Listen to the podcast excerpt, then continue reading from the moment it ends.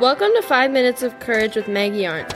This podcast focuses on God's Word, the Bible, and how much God loves you. Our goal is to show you throughout Scripture how loved and valued you are by the God of the universe. Five minutes is all you need to be filled with hope, joy, purpose, and yes, courage.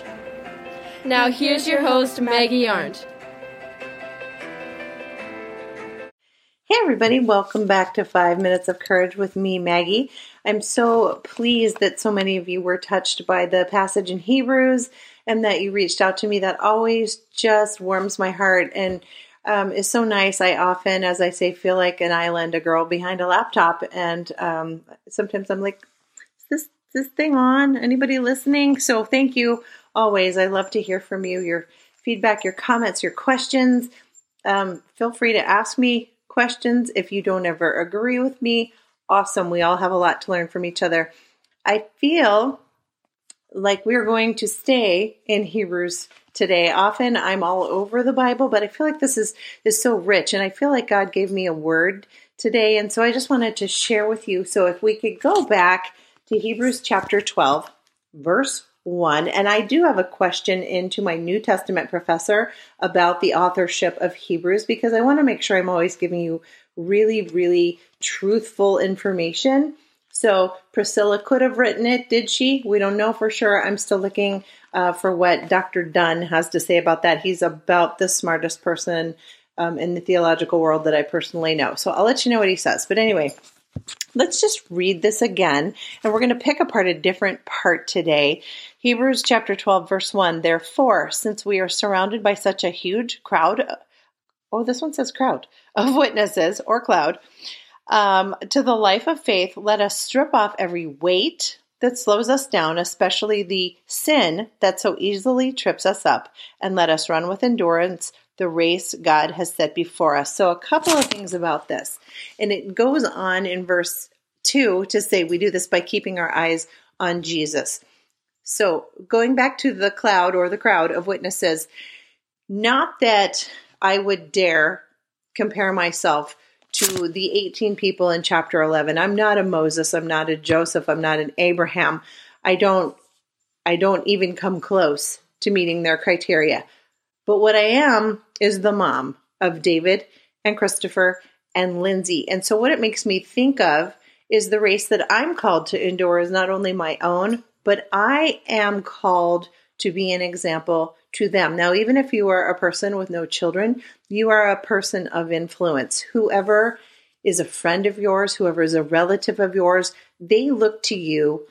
They want to know what you're doing. And so we need to be very intentional with what it is that we are doing. We need to make sure that we are representing who we are and what we believe. Now, the writer of Hebrews, whoever he or she was, used the word weight and the word sin. And I don't think that the writer meant the same thing with both. So let's pick that apart. Let us strip off every weight that slows us down. Now, a weight could be just about anything, but if you think about it, I know lots of people in my life who, when they hike, like to pick up rocks and they put the rocks in the backpack. And the backpack becomes very heavy. Well, if you think about everything in your backpack of life, your friends, your habits, the shows you watch, the movies you see, the things you read, the things that you allow into your life, maybe some of them have worked for you for a really long time. Maybe some friends that you've had for years and years always worked great for you, maybe even good Christian friends. And then maybe you get to a point where they don't. Now, I'm not saying ditch your friends, but I have talked before about removing toxicity from your life. I've had to painfully carve out toxic relationships, set boundaries in my life. If you find that you are encountering people who are weighing on you, then I believe that that is what the author of Hebrews is talking about. The weights are going to keep you from being the person that God called you to be. And we know that in chapter 11, many of the people were mocked for their beliefs, mocked for their faith, and those aren't the kind of people that we want to surround ourselves with. We want to surround ourselves surround ourselves by like-minded people who are going to lift us up to be the believers that we are. In Romans, uh, also chapter 12, it talks about the transformation of your mind. And I'm going to go through this a little bit tomorrow in your homework. But uh, Romans chapter 12, verse 2 do, do not copy the behavior and the customs of this world, but let God transform you into a new person. When you become that new person, sometimes the old ways of thinking, the old patterns, the old people in your life don't understand.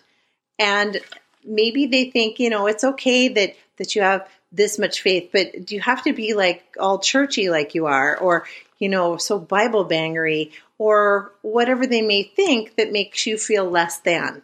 And I'm here to tell you that God would tell you to strip off that weight that slows you down. You don't have to surround yourself with toxicity. And by doing so, you are modeling for the people who watch you, who love you, who are following what your faith journey looks like, that you know what? We can still love someone and set very specific boundaries. And so I think if we intentionally, first and foremost, set our eyes on Jesus, that is going to help us to endure this race, this this trajectory. What am I calling this week? Reasons to endure discouraging times. Extra weight in your backpack of life is going to make it a whole lot harder to walk on your journey. So take really take stock, take inventory of what you're doing, who you're doing things with, and make sure that that fits in the intentionality that you are choosing for your life. Make sure that it is is God honoring that you're keeping your eye on Jesus the champion who initiates and perfects our faith because in in in, in doing so the joy awaits you. Scripture promises it. One more side note I am doing a Hosanna Devo Thursday morning. It will be Facebook Live, 7 a.m. if you'd like to tune in live. Otherwise, I will definitely put the link in Thursday's homework. It'll be hosannalc.org, and you can just go down to morning devotions or find it later on your Facebook. So I would love to have some friends there. It's always good. I am talking about the greatest commandment out of the Gospel of Luke. So if I don't see you there, I'll see you back here again Friday morning. Be well. Thanks so much for listening today. Please subscribe to this podcast. I'd hate for you to miss out on even one minute of courage. Then share it with all your friends. If you'd like more information or would like to contact me directly, go to 5minutesofcourage.com. That's the number five, and you can connect with me there.